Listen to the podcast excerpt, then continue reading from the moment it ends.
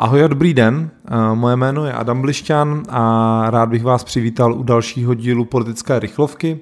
To je formát, ve kterém se během několika málo minut snažím rozebrat nebo popsat nějakou zajímavou aktuální událost na politické scéně u nás eh, nebo v zahraničí. Eh, v tomhle díle bych se chtěl věnovat změnám na politické scéně, protože si troufnu tvrdit, že naše politická scéna je poměrně stabilní, ale v uplynulém týdnu tam došlo k několika zajímavým změnám a přesunům.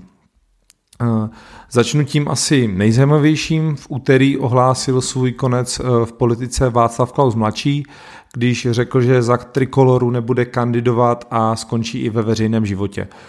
Pro mě osobně to bylo velké překvapení, protože přestože Trikolora neměla vstup do sněmovny zajištěný, tak mi překvapilo, že někdo investuje tak obrovskou energii, aby založil novou stranu, zverbuje politiky napříč celou republikou, a nejen politiky, ale i podporovatele a pak ještě před volbami odstoupí.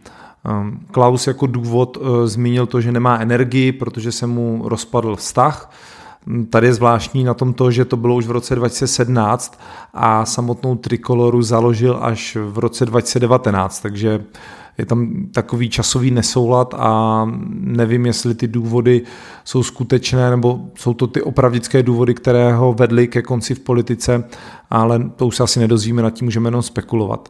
Eh, kdybych to měl přidat trošku osobní pohled, tak si myslím, že Václav Klaus mladší měl ten problém, že když odešel z ODSky, tak najednou musel oslovovat hodně vyhraněné voliče z pravého uh, spektra a vlastně byl dotlačen do role, která mu nebyla tak úplně blízká, protože si myslím, že jako komentátor na novinkách byl velmi úspěšný díky tomu, že měl nějaký nadhled vtip a najednou eh, se stal politikem, který musel eh, s Tomiem Okamurou soutěžit o to, kdo dřív odejde z Evropské unie nebo kdo dřív Evropskou unii ehm, pomluví. A mám pocit, že tam už nebyl tak, eh, tak jistý v kramflecích a musel se často vymezovat a prostě ho to přestalo bavit. V čele hnutí bude stát e, Zuzana Majerová Zahradníková, což je kolegyně Václava Kauze mladšího, bývalá poslankyně ODS, která právě z ODSky odešla, aby se připojila ke Klauzovi a založila s ním trikoloru. Ehm, bohužel si myslím, nebo nevím jestli bohužel, ale myslím si, že pod jejím vedením ta trikolora ztratí samozřejmě výraznou část voličů, protože Václav Klaus mladší byl opravdu zajímavým uh, politikem, někým, kdo dokázal zbuzovat emoce. Troufnu si tvrdit, že Zuzana Majerová Zahradníková um, na tom, v tomhle ohledu bude mnohem hůř. Tohle ale nebyl jediný konec, kterého jsme se minulý týden dočkali. Ukončení svých snah oznámilo i hnutí Lidé pro Mikuláše Mináře. Tady se nejednalo úplně o velké překvapení, protože eh, to hnutí eh, absolutně nedokázalo naplnit ten potenciál, který si sám, samo eh, vytyčilo, to znamená těch 500 tisíc podpisů, které chtěli, které chtěli lidé kolem Mikuláše Mináře získat. Někdy kolem 20. března jich měli pouze 30 tisíc a už od začátku se spekulovalo o tom, že si ten cíl vytyčili za A ve špatnou dobu a za B moc vysoký. Možná jenom pro srovnání dodejme, že 500 tisíc podpisů nezískal ani milion chvilek pro demokracii, tedy organizace, kterou Mikuláš Minář předtím vybudoval a, tahle tahle organizace dokázala dvakrát zaplnit letnou a ani oni nedokázali získat 500 tisíc podpisů, takže myslím si, že ten, tenhle požadavek byl úplně mimo.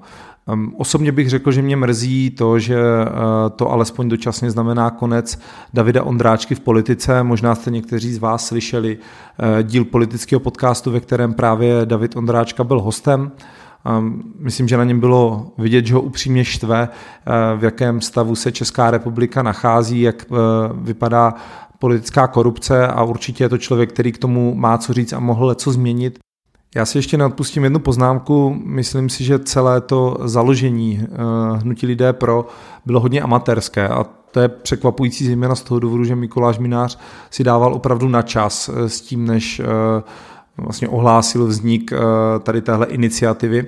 A jeden příklad za všechny byl ten, kdy hnutí nedokázalo jasně formulovat svůj názor na manželství homosexuálních párů. Protože si pravděpodobně chtělo nechat dveře otevřené, aby mohli oslovit, aby mohlo oslovit voliče z obou táborů. A vlastně Mikuláš Minář od začátku prohlašoval, že jeho hnutí vzniklo, aby cílilo na voliče Andreje Babiše a Miloše Zemana, což eh, bylo hodně odvážné, možná by se dalo říct, že, že i eh, docela naivní, protože přece jenom Mikuláš Minář uspořádal ty největší demonstrace právě proti Andreji Babišovi a lze tedy těžko těžko předpokládat, že by zklamaní voliči Andreje Babiše eh, dali hlas právě jemu. Troufnu si tvrdit i to, že z těch 30 tisíc hlasů, které se podařilo eh, hnutí lidé prozískat, tak většina byla z toho liberálního tábora a nebyli to voliči, bývalí voliči, ať už Andreje Babiše nebo Miloše Zemana. To byly ty větší události na politické scéně, nebo ty středně velké, protože samozřejmě se nejedná o, o parlamentní strany, ale nebylo to všechno. Eh, představila se totiž i strana, nebo spíš spojení stran, která si říká Aliance pro budoucnost. Eh, možná ti z vás, kteří jezdí po Praze, eh, tak si všimli, že jejich billboardy už nějakou dobu byly k vidění a vlastně na webových stránkách, ale nebylo, nebylo jasně naznačené, o, o co půjde. Možná mnohé z vás napadlo to stejné, jak si nově vznikající strana může dovolit takovou poměrně štědrou eh, podporu eh, právě na billboardech tak eh, ukázalo se, že je to tím, že za touhle stranou Aliance pro budoucnost stojí miliardář Pavel Sehnal. Toho možná znáte jako člověka, který se nechal Eh, naočkovat, protože předstíral, eh, že je zdravotník a aby se tak rychleji dostal k vakcíně. Zároveň je to člověk, který eh, českému státu pronajímal výstaviště v Letňanech pro potřeby té polní nemocnice. Sehnal se už dřív, snažil obnovit značku občanské demokratické aliance, ale i přes poměrně velkou mediální podporu se mu to nikdy nepovedlo. Takže teďka zvolil novou značku, nový brand pro, pro své politické působení Aliance pro budoucnost, ve které není sám, ale a teď nevím, jestli mám říct povedlo, ale asi povedlo se mu přizvat i další strany a sice, teď poslouchejte dobře, agrární demokratickou stranu, ehm, stranu, která si říká řád národa a potom je tam demokratická strana zelených, která má za, pod, za lomítkem za práva zvířat.